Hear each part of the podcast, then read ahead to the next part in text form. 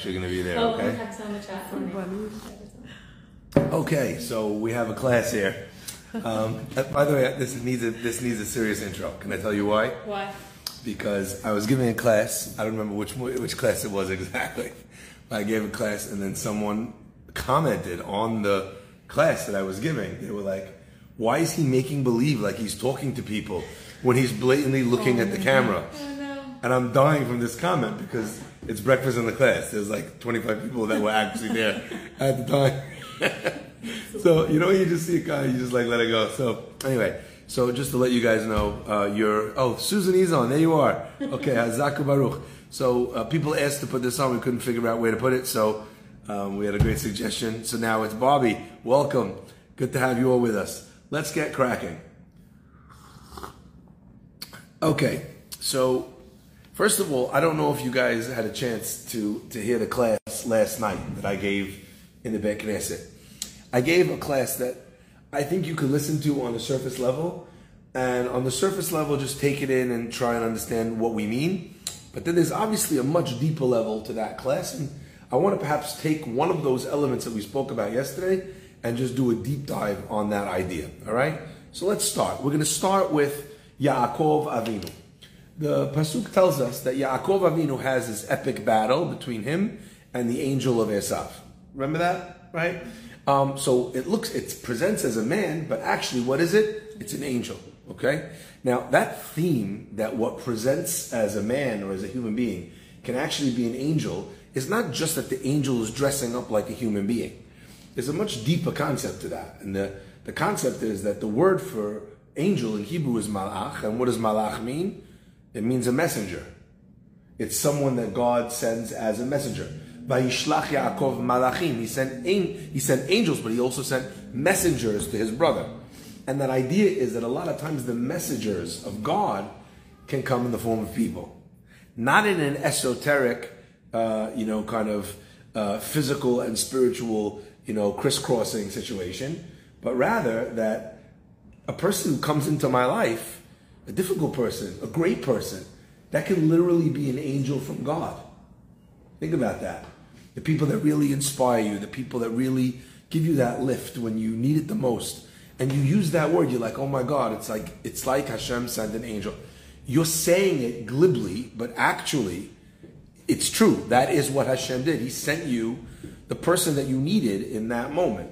And that angel, it can raise us up by encouraging us, or it can raise us up by challenging us.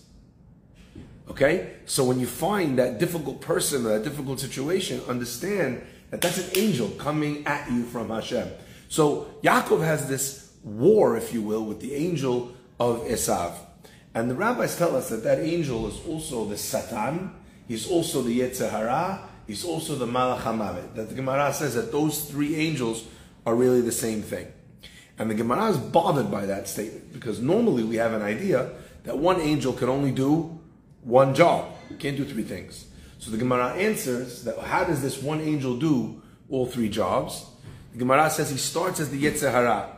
He seduces a person, he convinces a person, whispers sweet nothings in your ear, gets you to do something wrong. Yotzera, he comes down, he, he convinces. Oleu mekatrek, he goes up as the Satan, and he tells on you, snitches to the heavenly court. Then Yored, he comes back down, vinotel neshama, and he takes your soul. And that's the Malach HaMavet. And one of the ideas that we spoke about um, yesterday was that the idea that he, the Malach HaMavet comes and kills you, it's not something that happens one time in your life. It's not only the moment when you die, but rather there's many deaths that a person goes through. And there's many rebirths that a person goes through. So when we talk about waking up every morning and literally being brought back to life, right? That he returned my soul to me. That's like tchiyat hametim. So it's true when it's, you know, sleep, the Gemara says is a 60th of death, so it's a minor form of death. But there's many moments in our life when we experience minor forms of death. The death of a dream is death. The death of joy in a person. The death of a person's confidence. That's death. So the Yetzer Hara and the Satan and the Malach HaMavet, This guy is constantly going up and down, up and down, up and down, up and down, up and down, up and down. But in the end, when he convinces you to sin and let yourself down and make mistakes, he robs you of life. Those mistakes rob you from the best moments of your life. Um, and you don't think of it that way, but the Malach HaMavet comes down, v'notel neshama, and it's so to speak, he takes a piece of your light, of your soul. Isn't that unbelievable? Okay? In the end of that fight that Yaakov fights this angel, Yaakov says something really interesting. He says, bless me. And the angel says, what do you mean? Bless you. I gotta go. I gotta go sing in the heavens. And there's a whole thing. And, and the angel says to, to Yaakov, he asks him, Lama Why are you asking me my name? What do you want to know? We find another example of this also by Manoach, by the way, father of Shimshon. But the point is that the angel says to, to Yaakov, Why do you want to know my name? Now, why did Yaakov want to know his name? Was he gonna look him up on Instagram? Like that's what, what was the what was the point of Yaakov? He was just you know fact gathering. Why did he want to know the angel's name? And the answer is really what we spoke about last night in the beginning, and then we're going to dive into that. The answer is that the Talmud says that the Yetzer Hara has seven different names. And what Yaakov was seeking to understand in the struggle that he had with this angel was what is the name of the angel? In Hebrew, uh, the name of a person doesn't only represent a term that you use when you're trying to get their attention, but the name of anything is the essence of that thing. Okay? So the animals were called, the names that they were called by Adam prophetically. Why? Because it zoned into what the nature of that animal actually was.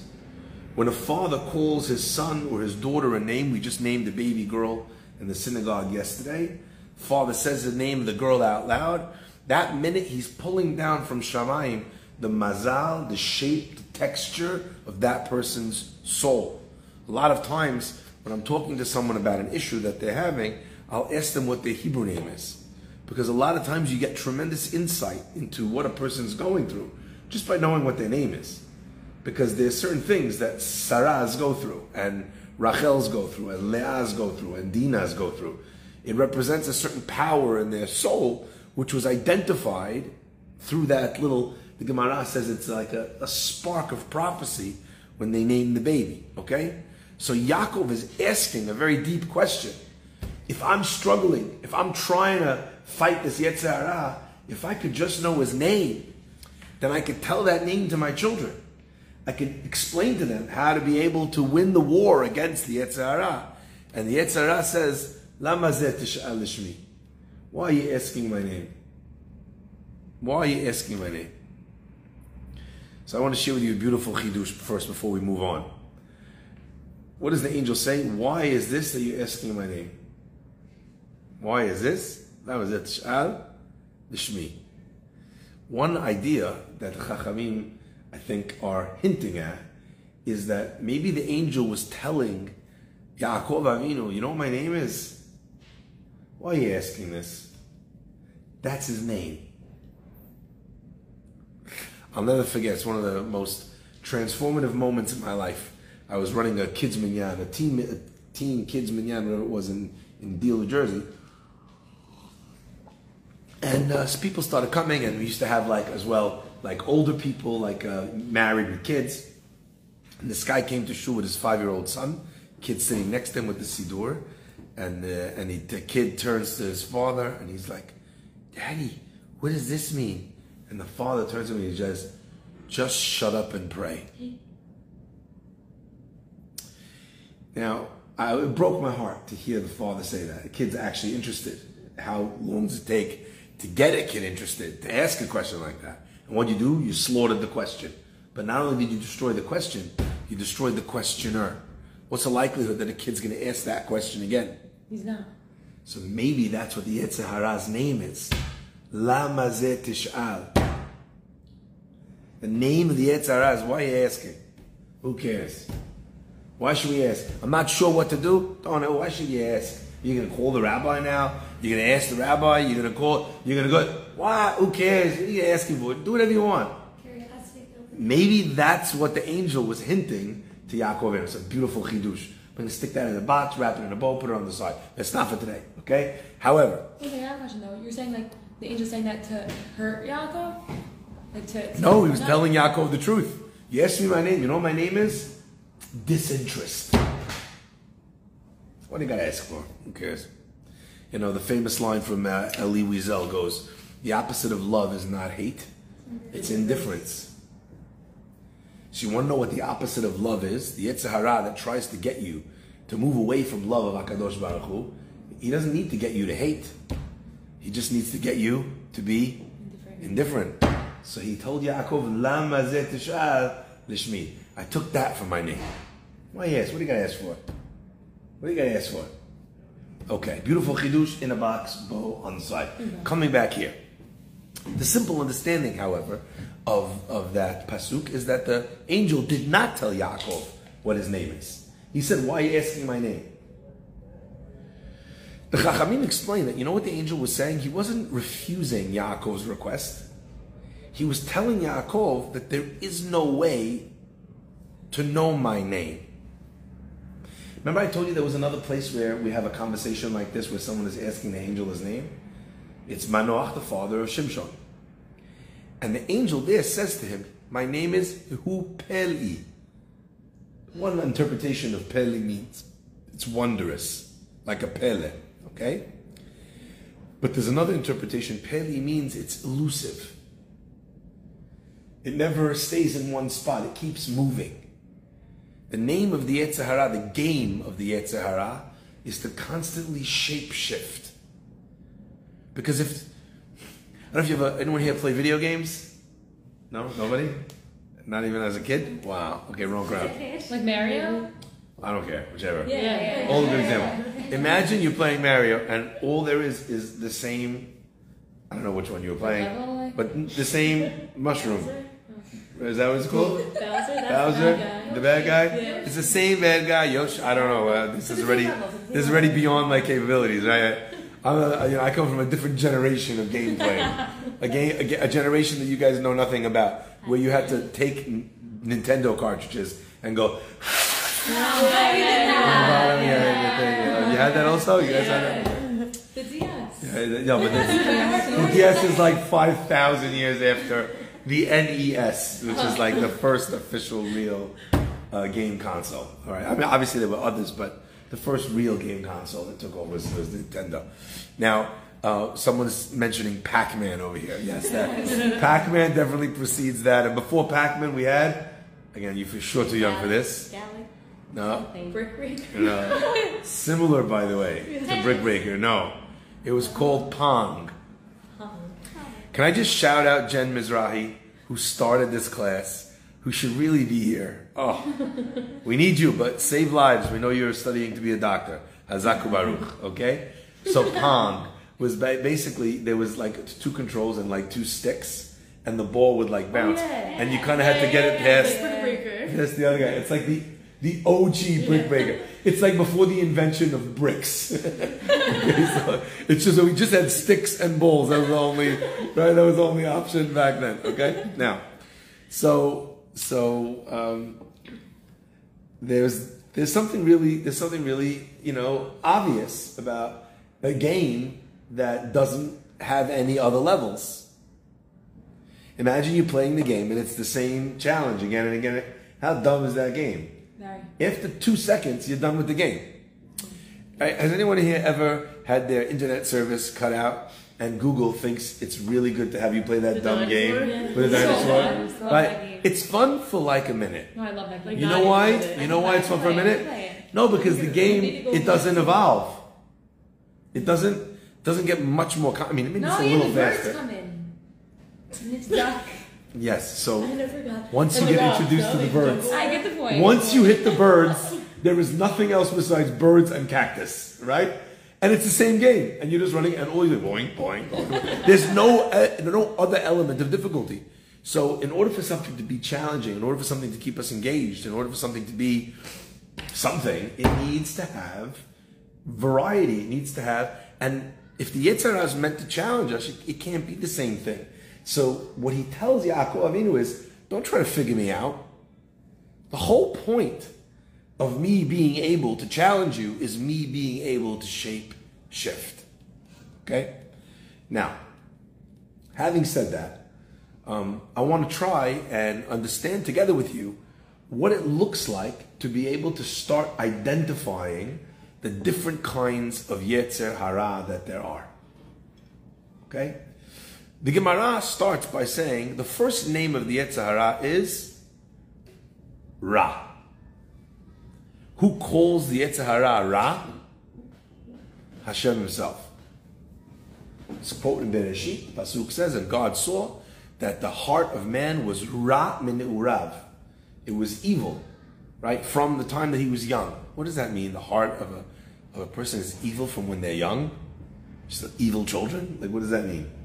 Damaged goods. Sorry? Damaged goods. Damaged goods. Well, what are we talking about? Garbage pail kids? Again, you guys too young. But either way, I'm sure we'll get shout outs on the Insta from garbage pail kids.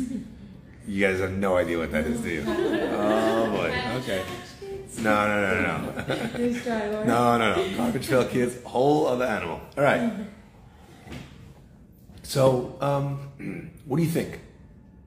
Sounds like a Jewish JP kind of thing, like Interesting. Okay, so maybe a spoiled kid. human innately bad. But that's the opposite of Judaism. I know. So why would we be calling person ra the heart of a person is is evil mini ura from his childhood? Or misguided. Sorry. Misguided. So I want to share with you um, an idea based on the Zohar. The Kabbalah teaches us that maybe perhaps this pasuk is not something that was relevant always. In other words, from the time that uh, Adam and Chava sinned in, in Gan Eden, so the Yetzer, the Yetzer Hara, so to speak, TO'd the joint, right? He took over, he's like involved, he's inside, he, he's got that inside track to a person. Until such time as the Torah was given, and once the Torah was given, then, then we were brought into this new existence where the Yetzer HaTov was given to the people, a good desire, okay? And we'll come back, we'll come back to that a little bit later as well, okay? However, um, that Kabbalistic idea that the Yetzer Hara was dominant, so maybe the Pasuk means that a person's heart is, is evil. It means before the time that God gave the Torah. So there's nothing to combat the Yetzer, the Yetzer Hara. But I think there's another interpretation as well. You know what that is? We have a famous teaching. When does a person get their Yetzer HaTov? 13. Excellent. Bar Bat Mitzvah. Yeah. So what do they have before that? They have the Yetzer Hara. So the Yetzer Lev Ha'adam is Ra min Urav. But my question is, is that really true? Are children evil? If they don't have a Yetzer HaTov, so how are they, like, why are children not evil? I mean, is that what, is that what the Pasuk is telling us? Oh yeah? They, they act out of instinct, like animals. Well, babies will. Don't, don't doubt yourself. That's very, very good what you're saying. Say it again. They act out of instinct. They act out of instinct. Now, for an animal to act out of instinct is fantastic. It's doing what it's supposed to do. For a human to act instinctively is not good. It's evil. For an animal to act like an animal, fantastic. You're doing your job. You understood the assignment. For a human being to act like an animal, it's terrible. So children, until they develop a certain level of maturity, on some level, it's very difficult for them to act outside of their programming. So let me explain what that means. One element of children, of young person, is where the person is acting selfishly. Okay? Again, you don't you might not think that that's bad, but from the Torah's perspective, for a human being that was designed as the only living thing that could act selflessly, to act selfishly, Hashem is like, really? I created you different so that you would be different. You're supposed to be better than this. Okay? So that's maybe what the Pasuk means. That the heart of man was Ra urav, was evil from its childhood. Right? But that word Ra, in this instance, what does it mean? It doesn't mean that the person's evil, malicious, horrible. It's just a kid. But the kid acting like a kid without selflessness, without maturity, without being able to think, that in the eyes of the Torah is not a good thing. The challenge is when a person grows up and acts in the same way, that Yetzer Hara is Ra. And at that point, it's not just programming, it's choice to abide by programming. I want you to hear that again. As a child, you have an answer. I was either nurtured or I was natured, whatever, right? But the minute a person hits adulthood, the fact that you grew up in a certain environment, it's not an excuse. At that point, you become responsible for your actions. And to say, well, I was raised in a selfish home, okay, but part of being an adult is recognizing where the things you grew up with were terribly wrong. Where the things that people say around you, what do you want from this person? All of their friends are also mean spirited, you know, critical, horrible. Fine, great, as a kid. But maturity demands that when you're seeing this as, as an adult, that you say to yourself, no, that's not right. I don't want this. I want something else. And at that point, when you have a Yetzer HaTov, you can choose to challenge your programming. You can choose to challenge your upbringing if you didn't have a proper upbringing. Okay? Does that make sense? Yeah. So the first name of the Yetzer Hara is Ra, is evil. And I think that one kind of Yetzer Hara is a simple Yetzer Hara. Where you, me, anyone, we could look at the desire, at that thing which is trying to get us to do the wrong thing, and we could call it bad. You and I, we could recognize it for bad. So let's give an example. Let's think of something where Yetzer is trying to get you, and you know it's it's bad. It's, but not just it's wrong, it's evil. You see the difference? Yeah?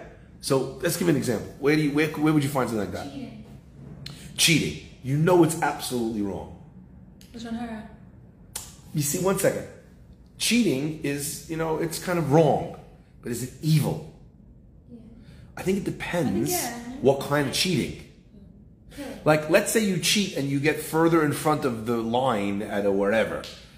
All right, whatever. It doesn't really make it. But imagine if you cheated and you cheated someone out. Imagine you cheated on your medical exam and you're now a doctor, and you don't know what you're doing. Right. That's that's evil. You see the difference? Some things are wrong. Some things are evil. Now you said lashon hara. Someone's agreeing with you over here. Lashon hara. All it is is tearing someone down. Could we just like maybe make a differentiation? Let's just take a simple differentiation. Lashon hara, where it's not so obvious that what you're saying is wrong. Like it's a tr- it is true, and the person is asking me for information because they want to get involved with them, so I don't want them to get hurt. And you have like a million reasons why you really should be allowed to say this. That's still wrong unless you fulfill all the conditions of to'elet. It's still wrong, but is it evil?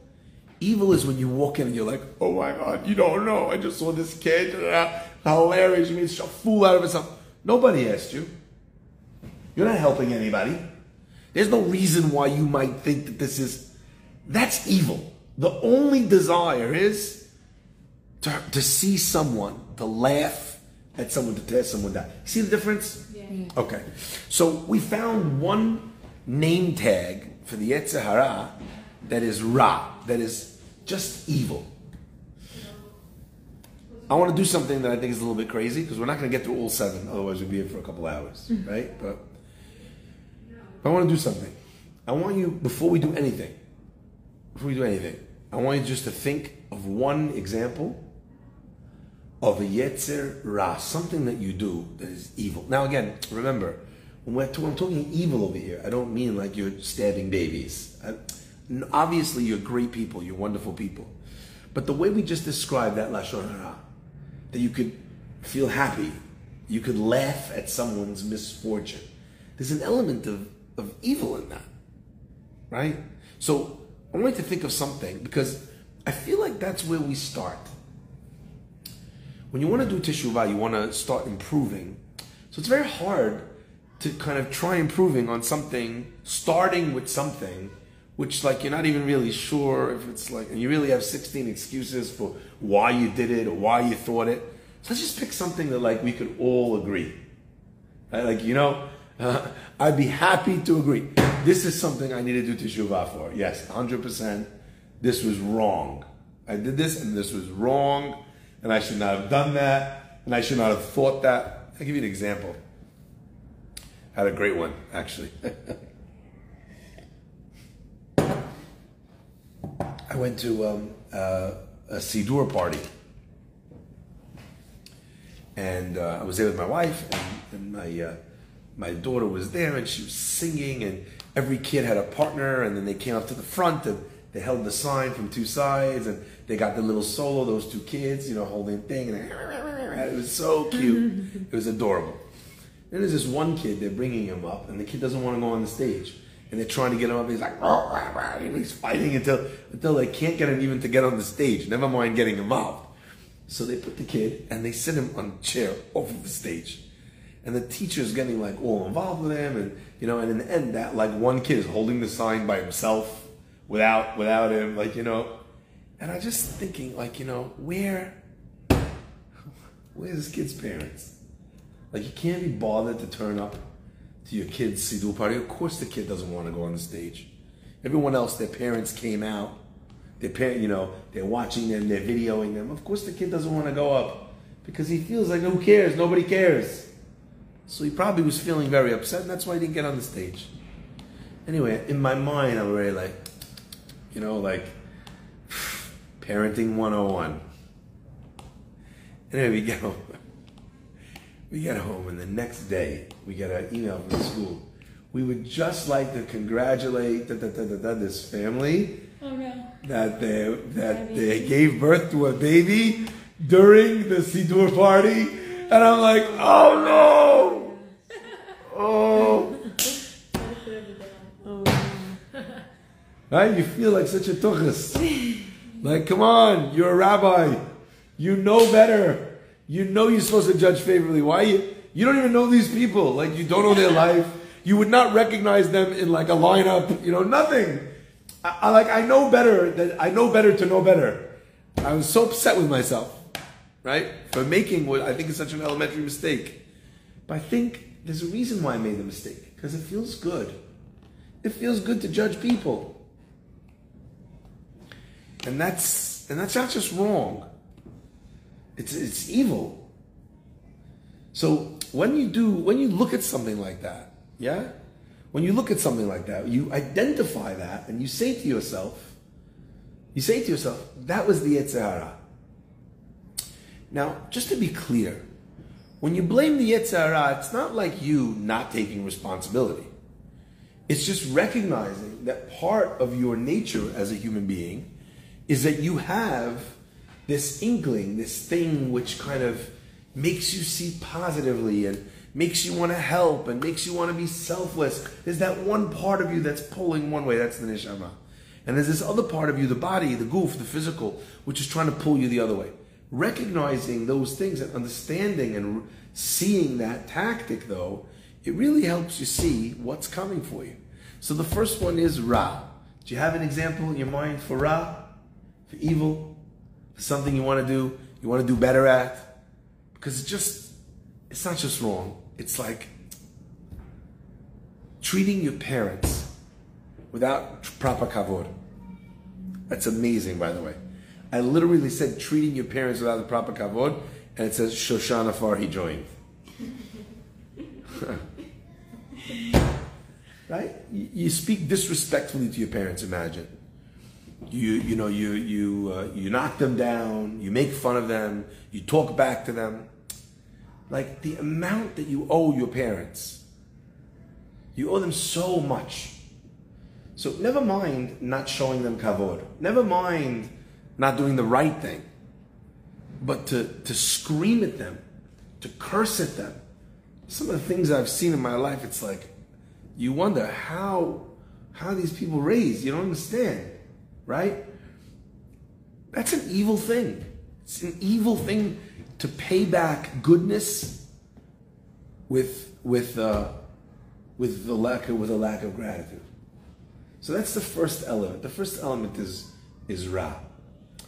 Then the Gemara continues and it says that Moshe Moshe called the Yetzer Hara Arel, which means uncircumcised. Now, that's a strange thing to call the Yetzer Hara. Obviously, he's not a physical being. So what is the indication when he calls him an Arel? What's the idea? What does that mean? So I want to share with you something very interesting. In the Torah's language, the concept of someone who is uh, who needs to have a brit milah is that they're unfinished. That's what an arel is, right? So, in fact, the, the, there's a fascinating conversation uh, that's recorded between Rabbi Akiva and Turnus Rufus, who has the most gangster name in the whole Gemara. Like, you know, what's his name? Turnus Rufus. I don't know. It's just like I don't know. Maybe it's not. Maybe it's Roman. I don't know. Either way, this guy Turnus getting turned. Okay, Turnus Rufus is is having conversation with, with, Rabbi Akiva, and he says like you know who's more perfect, human beings or God? Obviously, God. So how could it be that we improve on what God does? How could that be? How can it be that God that we that God gives us a person, and what do we do with this person? We do milah on the person. How could that be? And Rabbi Akiva explain, explains to him, well, let's look at nature. You know, what's more perfect, a loaf of bread or stalks of wheat? Obviously, the loaf of bread. So he explains, wow, someone is listening at 39,000 feet on plane. That is fantastic. Very special. Okay? So check this out, because I think, sorry? My brother's on a plane right now. Oh, is he listening as well? Maybe. All right, I don't think so. All right, so uh, unless his name is Riss No. and he looks like a girl. All right, fine. So it's not your brother. God bless you, Baruch Hashem.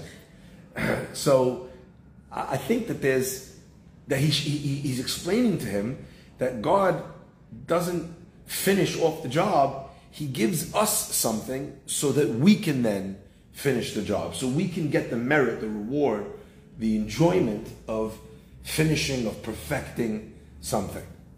So what is the Yetzer Hara? Something which is imperfect. That's very far from Ra, Yeah. right? You see that? So you think, oh, I got the Yetzer Hara. I learned it. Yetzer Hara is evil. No, no, no, no, no. Yetzer is also imperfect. The Gemara says, "Hamatchil b'mitzvah." Someone starts a mitzvah, omrim lo gemor. We tell him, finish it. How many times do you find somebody who, like, they go so far in the mitzvah? Like, you know, they went out, they, you, you know, your mom wasn't feeling well, your brother went out, he's like, okay, I got this, don't worry. He goes out, he gets pizza, you know, brings it, but instead of, instead of bringing it to the table and feeding the kids, he like brings it to the table and he's like, Ma, pizza's here. Like you went out, you got the thing. The whole point was, you know, what are you, what are you doing? Just finish it. Sometimes one of the Yetzer Hara's tricks is that he gives you the opportunity to start the mitzvah, but he knows that if you start it, he might be able to actually get you to not do the mitzvah by just letting you start it. Right? When do we get all the energy to do a mitzvah, to do change, to be great? In the beginning, everyone's like, yeah, starting a new diet tomorrow. You're like a rock star on day one of your diet. You're like killing it in the gym on day one. So if he tries to fight you on day one, he's going to lose. So one of the tactics of the Yetzer Hara is not to fight you on Ra, not to fight you on your uh, on your great big you know opening day. He lets you open. He rolls out a red carpet for you. Go go go go to the gym. Take the thing. The- eat the Ezekiel bread. Baruch. right? And he's not going to get you now. He's going to get you at two o'clock in the morning. Someone's going to walk in with a bag of Reese's peanut butter cups. And you're gonna be like, oh uh, yeah, no, I'm on a diet on it. But you know what? Give me, you know what? Just give me. and the Yetzer Hara is like, yes. That's what it means that the Yetzer Hara is an arel. He, he he manages to get you on unfinished business. You know, you have a person that you you don't get along with, and you're like, you know, I'm gonna, I want to get over this. I want to forgive it. I want to move past it. And then you, you kind of go and you have the meeting. You sit down, and and you and then you get to a stage where you forgave, but you didn't forget. You know what I mean? Like you took it all the way. I remember seeing this college football video the other day. Gorgeous pass, end of the game. Gorgeous pass, 30 yard pass. The guy darts to the touchdown.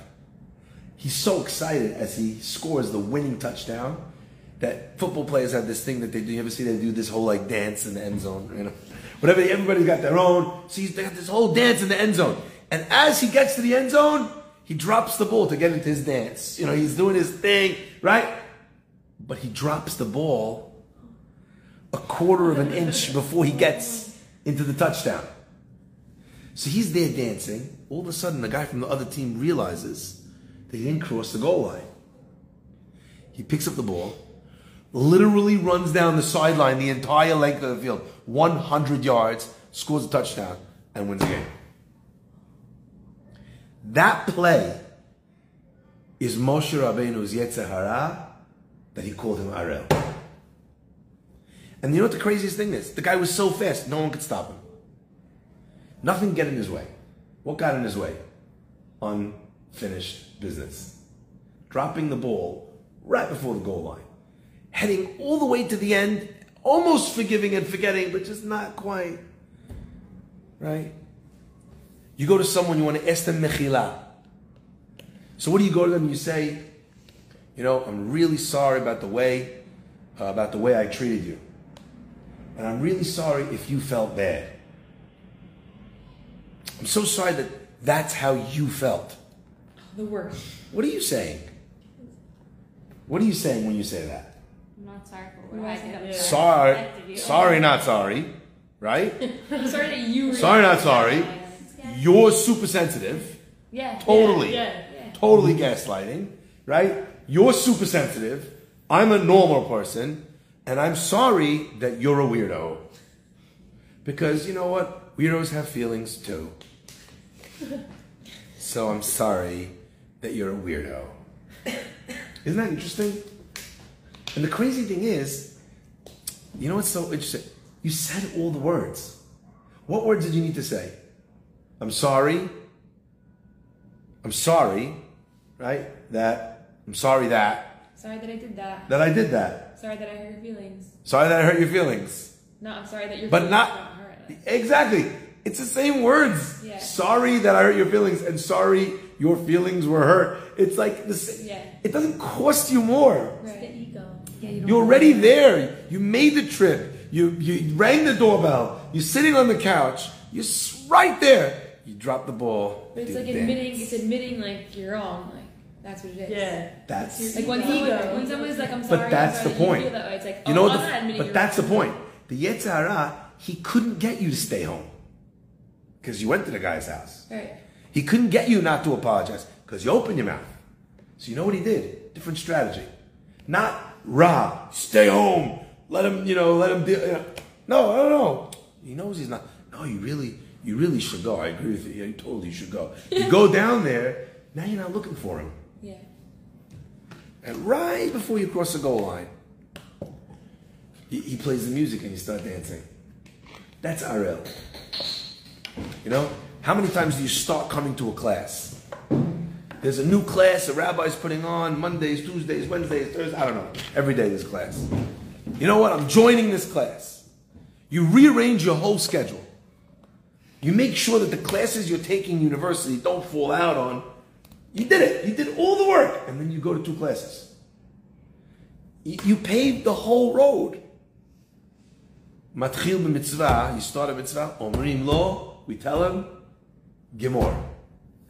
I want you to stop for one second before we move on, because I want this to be really practical. What mitzvah can you think of that you're doing at 90% that you could get across the goal line?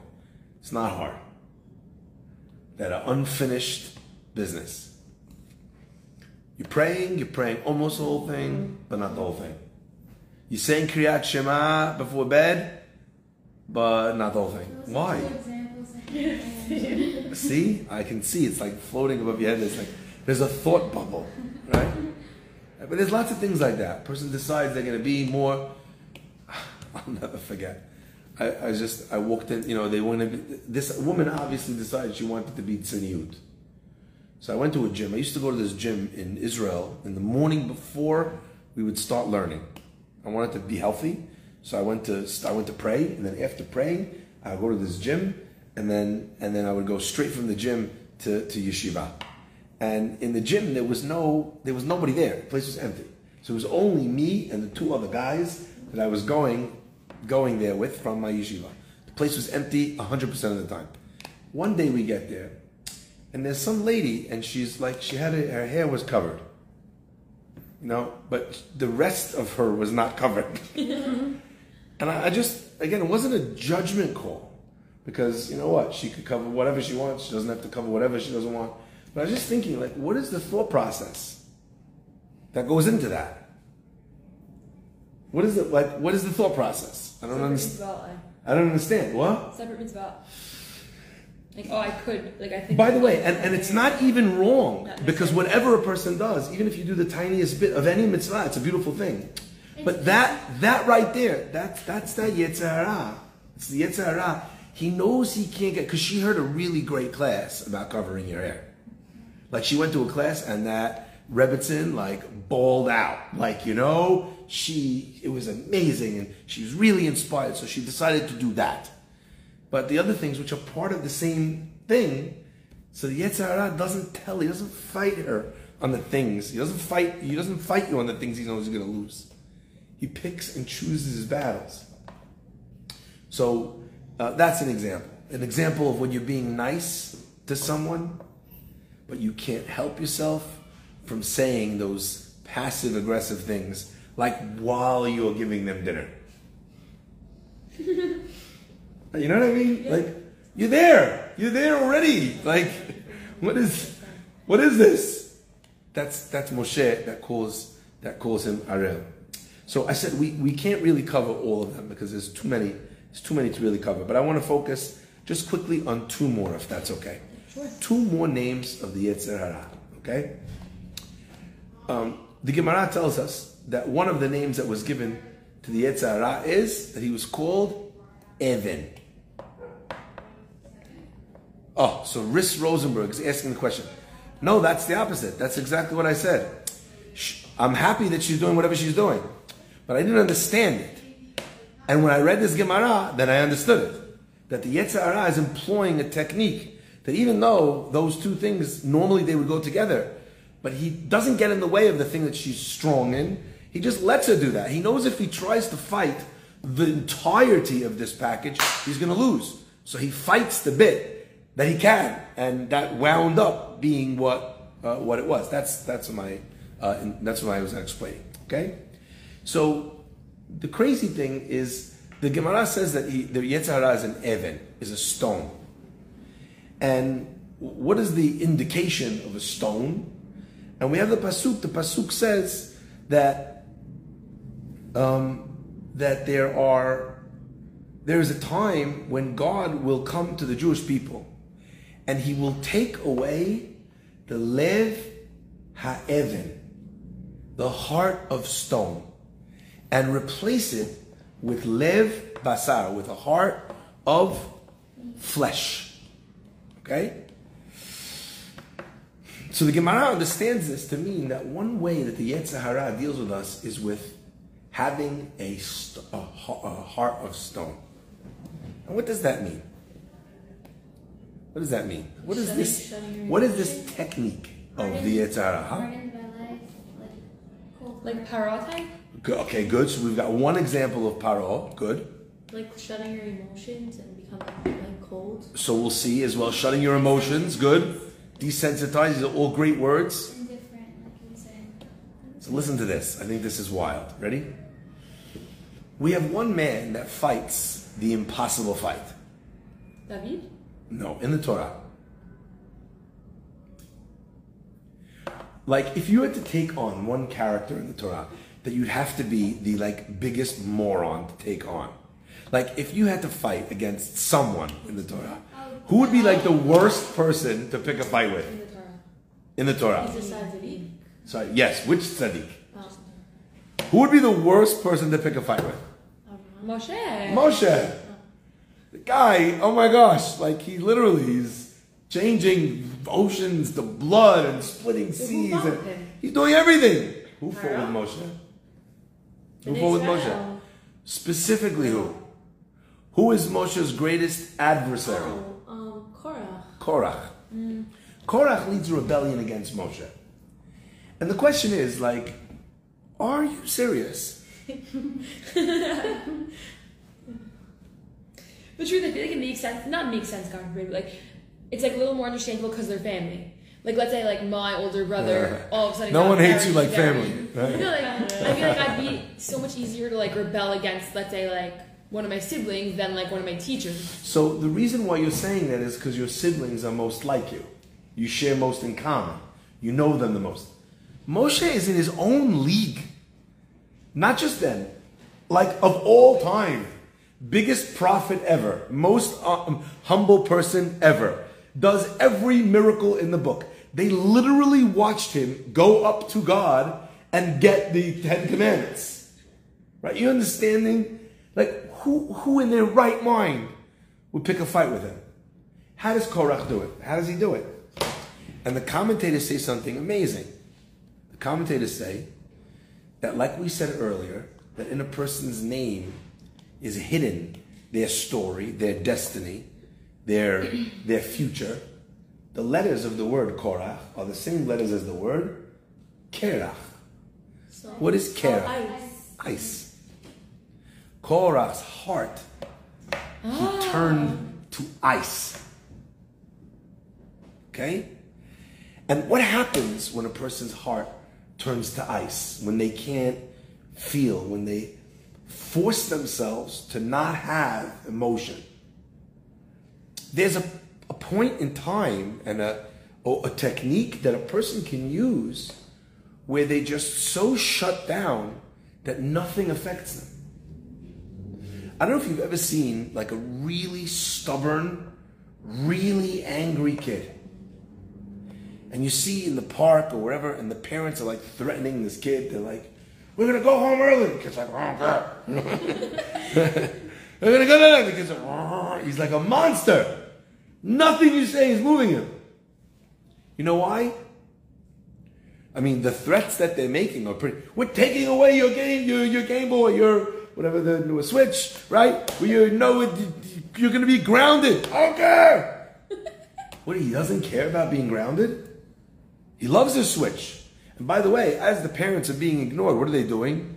They're dialing up the threats, right? They're making it harder and harder, and it's not having any effect. Why is it not having any effect? Says the Gemara, "En mefaisin adam b'shat ka'aso."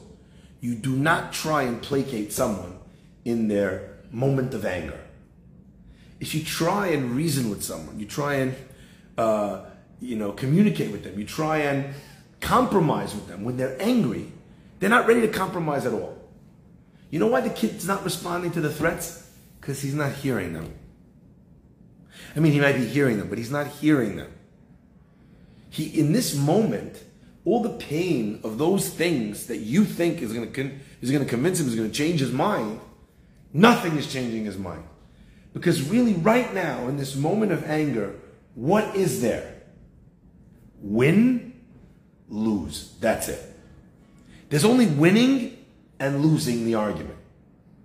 How many times have you known someone to, to do something that doesn't benefit them? They lose out on. And the only reason why they're doing it is because they're so stubborn that they can't lose the argument. They can't admit that they're wrong. They can't ask for the help that you, that they, that everybody knows that they need, right? That power, Korach, enables Korach to be able to stand up to Moshe Rabbeinu and to say, I don't care about his miracles, and I don't care about his Torah, and I don't care about the heavens, and I don't care about his prophecy. I don't care about anything. I'm right, he's wrong, I don't care.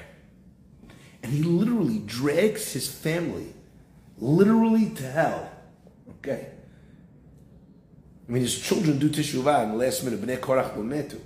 But as far as Korach's concerned, he'll destroy everything he loves. Now, I want to point out, why, why did Korach start the rebellion? Our rabbis tell us because he wanted leadership. Right? He felt bad that he was passed over for leadership.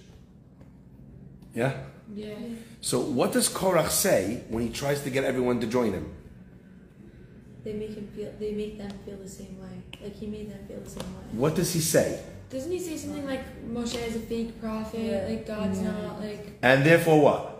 What would you think? and therefore we, listen. The whole reason why he's doing this is because he wants to be a leader. Remember Right. that song? Follow the leader, right? This is you imagine Korach running through the Jewish people, right? Just doing the follow the leader dance. And like Moshe's the leader, he's a sketch, I'm the real, follow me. You know, when he's doing the, the cha-cha, or whatever the tango, I don't know, whatever that thing is. That's what you imagine. But what does Korach say? Korach says, Ki kol ha'eda kulam kedoshim. Everyone's holy. Umadua titnaseu al kahal. Why are you raising yourself up over the people? Korach's argument is there should be no leadership. So his platform he's running on to be governor is if I'm elected governor, there will be no governors. That's literally what he's saying. So if he wins, what does he win? Nothing. He wins a loss. He loses the very thing he's fighting for.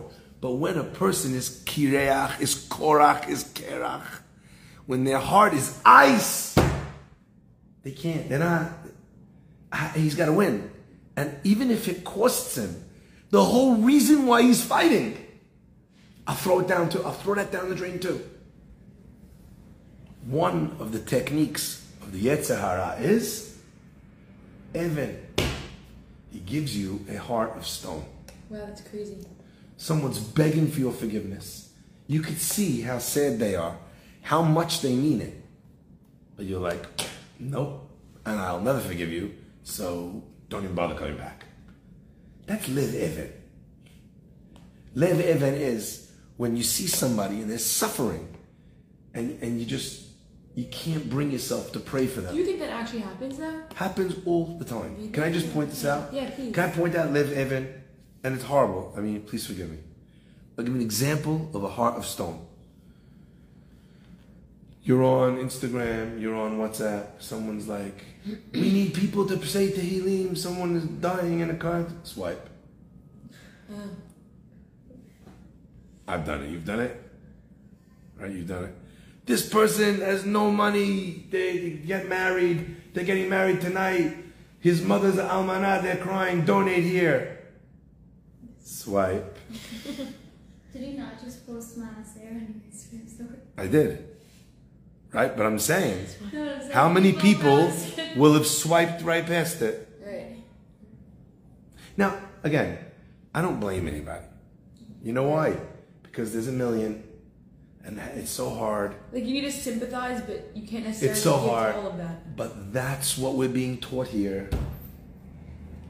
I'm not saying it's your fault that the Yetzer Hara was able to bring about a stony heart. But that's the technique that he's using. And, and at that point, it becomes so hard to engage or to care because the most basic element of teshuvah, of doing good, is having that heart. And if I could literally shut it off. So I want to share with you a beautiful line. Pasuk tells us, Lefetah chatat rovetz. You know where the Yetzer sits? Lefetah, at the opening. That's where the Yetzer sits. At the opening, sin crouches. The Gemara in Sanhedrin uses this to explain that a person has the Yetzer Hara jump on him from the minute he's born. He gets the Yetzer Hara told much later. But when does the Yetzer Hara come?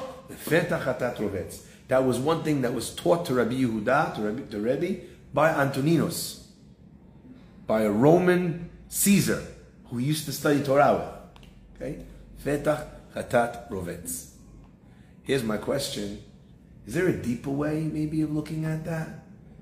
Maybe a deeper understanding as to what this means that sin waits at the opening?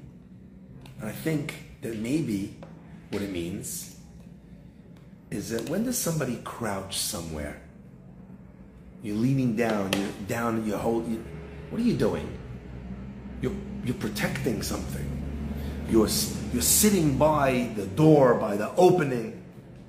The Yetzer Hara understands if your heart opens a drop, he doesn't have a chance. If there's an opening for someone's words to get in, then you're already feeling compassionate. You're already feeling empathic. You're already going to change. You're going to do different. You're going to speak different. You're going to behave different.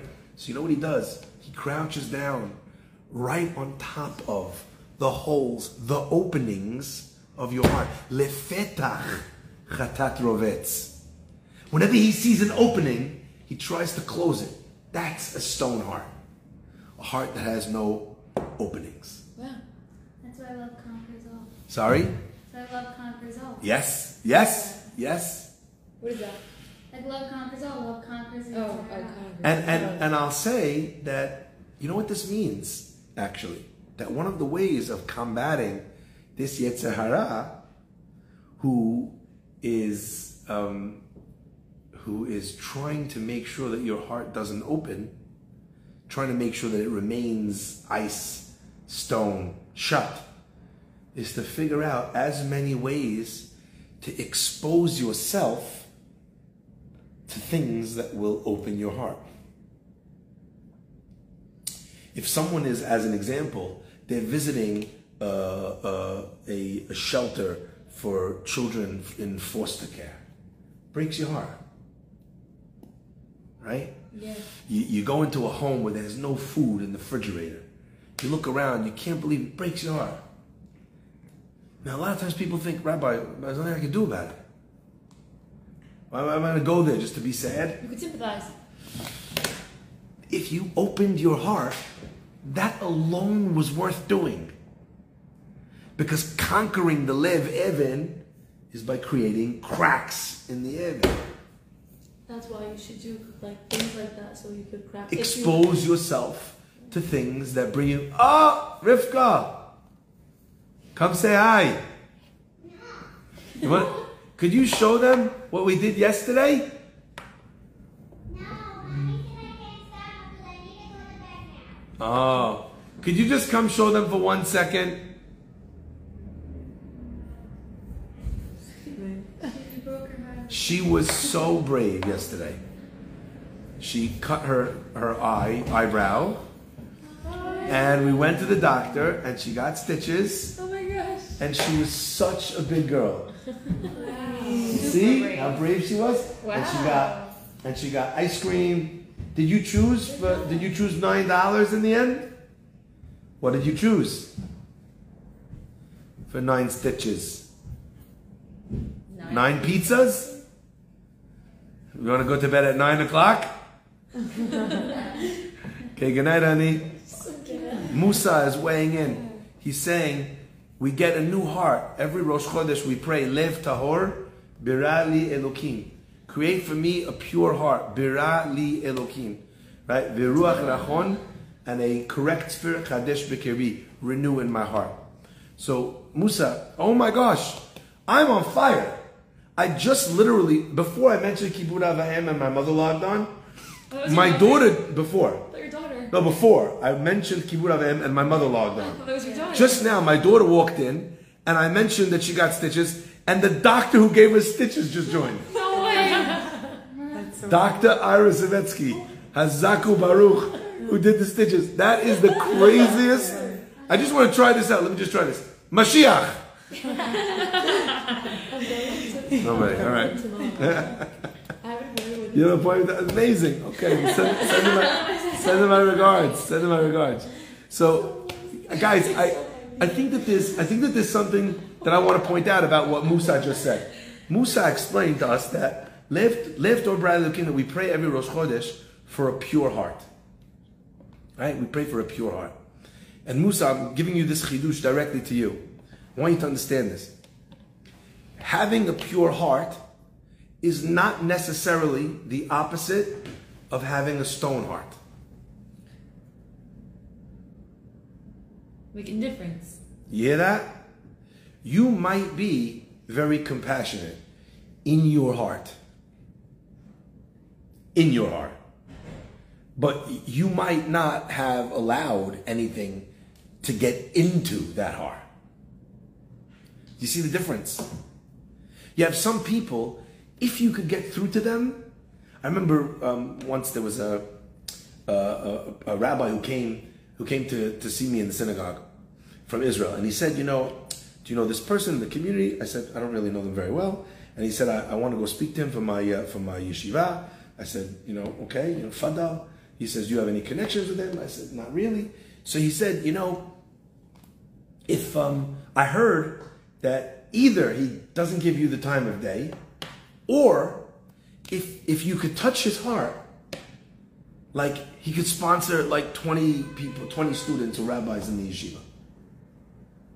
Like either he's giving nothing or he's building the whole building. What does that mean? That's a lev tahor. That's also a lev even.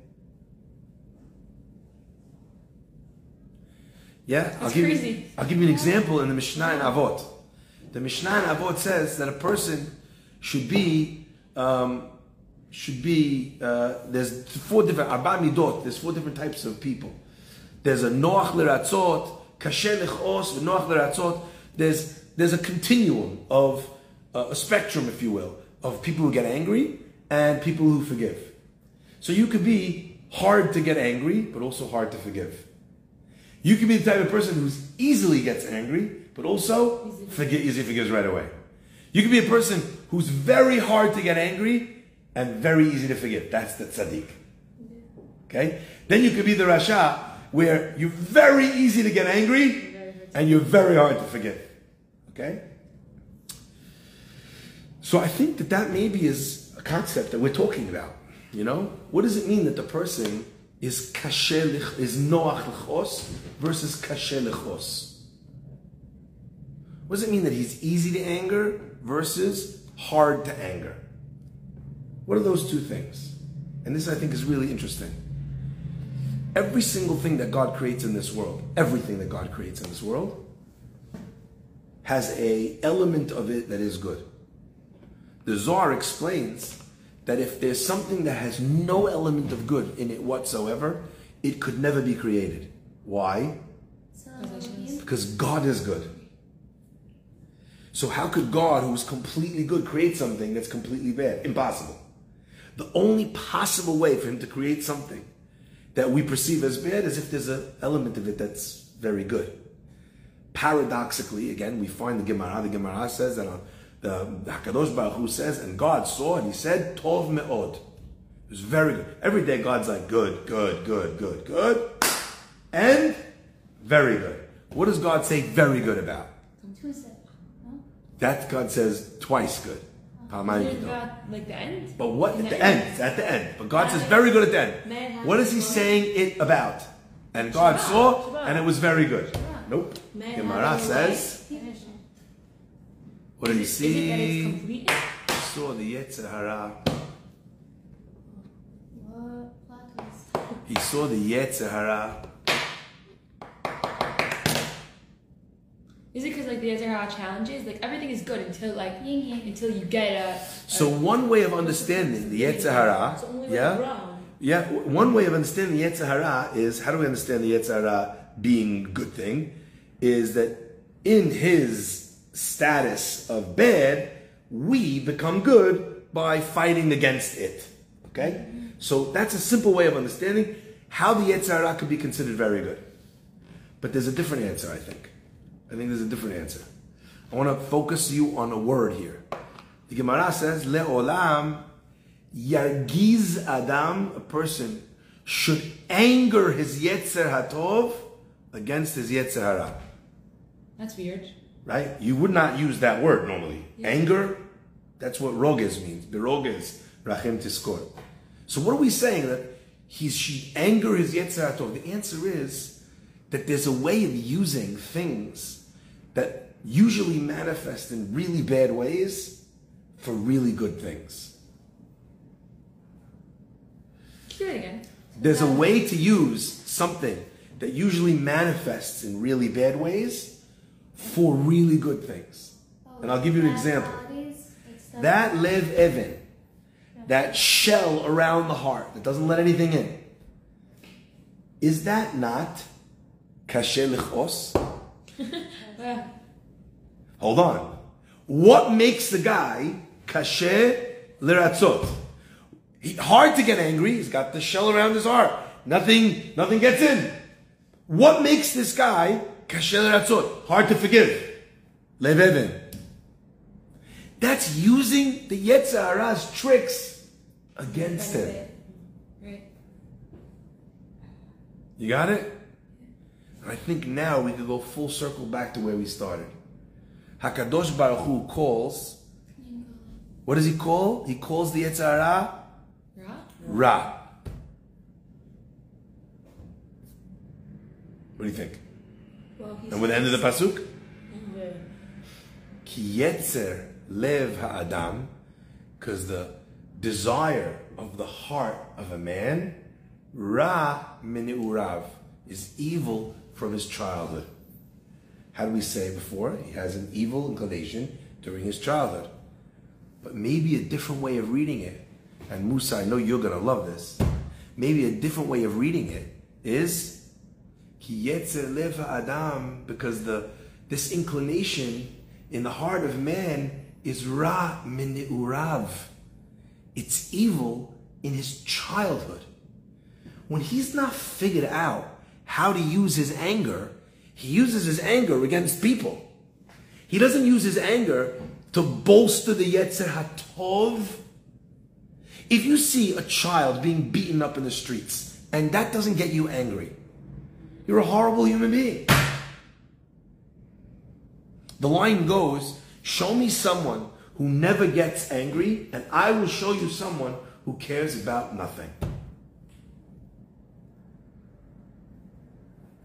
You understand? That's the concept here. The Lev Evan, it's a tool to be used. In its natural state, Mini'urav, it can be Ra. But once you learn how to adapt, you know what happens? You start swiping the Yetzer Hara's gifts. I'll give you one beautiful chidush. Gemara says that a person should not be in the Bet Knesset by himself at night. Why? Anyone know why? Oh! No. This is gorgeous. How come a person should not be in the Bet Knesset alone at night? Because it should always be a place. I, I like that. That's not what the Does Gemara that have to says. do with like uh, Malach HaMavet? Yes. Oh yeah. Um, If one he second. dies, Oh, yeah, something good. about something about That's where he comes in dying while learning. No, you're so close. I know what this is, but like I need to hear it to know it. That's what I thought at the beginning. I was like, nah, I'm so off. person should not go into Bet Knesset alone at night. Al Chachamim tell us because that's where the Malach HaMavet keeps his vessels, his tools. The angel of death keeps his tools in the Bet Knesset. You read this Gemara, you think, what the heck? What he can't find a storage unit somewhere? Guy can't keep his uh, his tools of death in uh, Las Vegas It's a great in the casino. What's the answer? Every one of the Malach HaMavet, Yetzer Hara, and Satan is the same person. That means that every one of his tools, what is the source of his tool? Something in holiness. So where are the tools of the Malach HaMavet? In the Bet, in the Bet Knesset.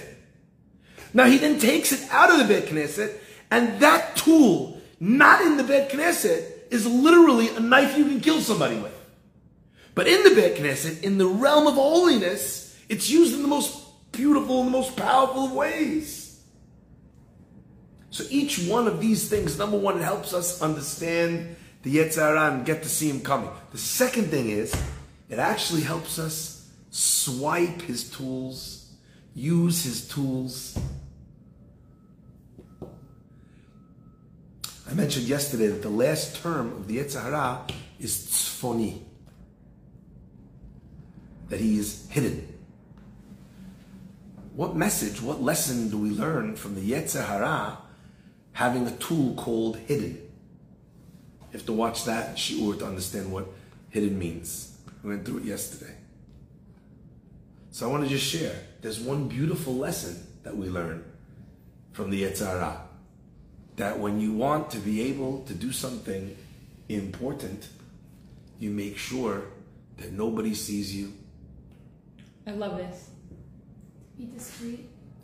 So the camouflage of the Yetzer Hara, that tzfoni that he has, where do we find it that the Jewish people are using it properly?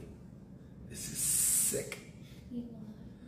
At the at, when the Jewish people leave Har Sinai, it says, God says to them, Rav lachem shevet, enough you sat here at this mountain. Pinu lachem tzafona. Turn, literally, it means to the north. The Chachamim explain that God said, You're leaving Har Sinai, you're going out into the world now. The nations of the world are going to see you. Pinu lachem tzafona. Hide yourselves. Don't flash your money. We saw what happened in Deal this summer when everyone, they finally figured out where our cars are. They're not gonna go steal it. Find one fancy car on you know every two two weeks in some place. Every other block, chalas. They figured it out.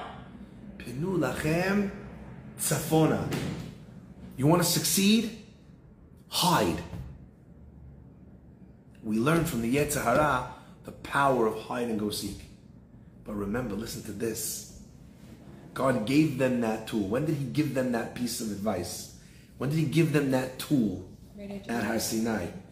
What do we learn happened at Har Sinai? When the Jewish people received the uh, when the Jewish people received the Aseret Hadibrot, when they received the Torah, what happened? The Zohar says, Paska Zuhamatan, which means that the dirt, the filth that was inside the person, it stopped. When did that filth enter humanity?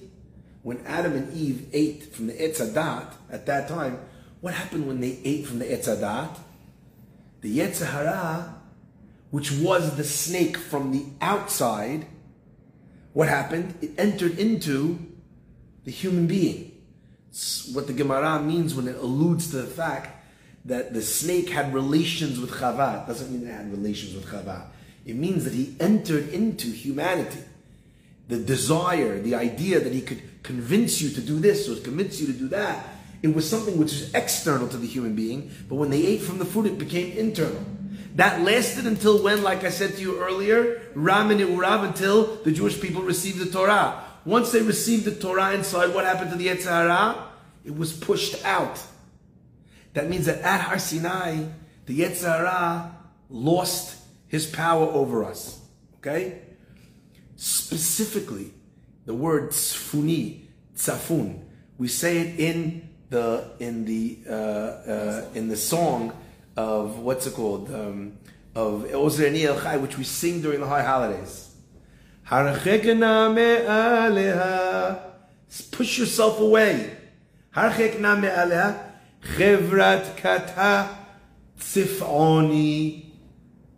The groupings of the tzifoni. What is tzifoni? It sounds like the same word. Tzafun, tzfoni, which is what the Yetzer Hara is called, which is the Yetzer Hara, which is the snake. Tzifon or tzifonim is a Hebrew word for snakes. So when the tz- very good. So when the tzifoni, when that paska zuhamatan was pushed outside of them, what happened? They were able to acquire the positive side of that tool of the Yetzer Hara. What was that tool? Pinu lachem tzafona. Yeah. Got it? Each one of these things, it teaches you that every single time you find yourself making a mistake, something that the Yetzer Hara is doing to hurt you every time, recognize that not only can you defeat the Yetzer Hara, you could steal his gun and use it against him. That's crazy. Yeah. That's the game that the Gemara is engaging in with the names of the Yetzer Hara. That's the game that Yaakov Avinu tried to do with the Yetzer Hara. When he's fighting with him, he's like, "Tell me your name." And the Yetzer Hara is like, "You can't. This, I just I have so many names depending on the situation." All right. Hashem should bless us always to be able to rise and to do uh, great things uh, in, the, in this journey of life. Hazaku Baruch. Thank you everyone for uh, popping in. Um, yes, Musa, uh, wonderful. Um, I never had a girls' class that had uh, guys and, and, and uh, people in the planes. It was very, very special. Hazaku Baruch to everyone that was listening. I have a question.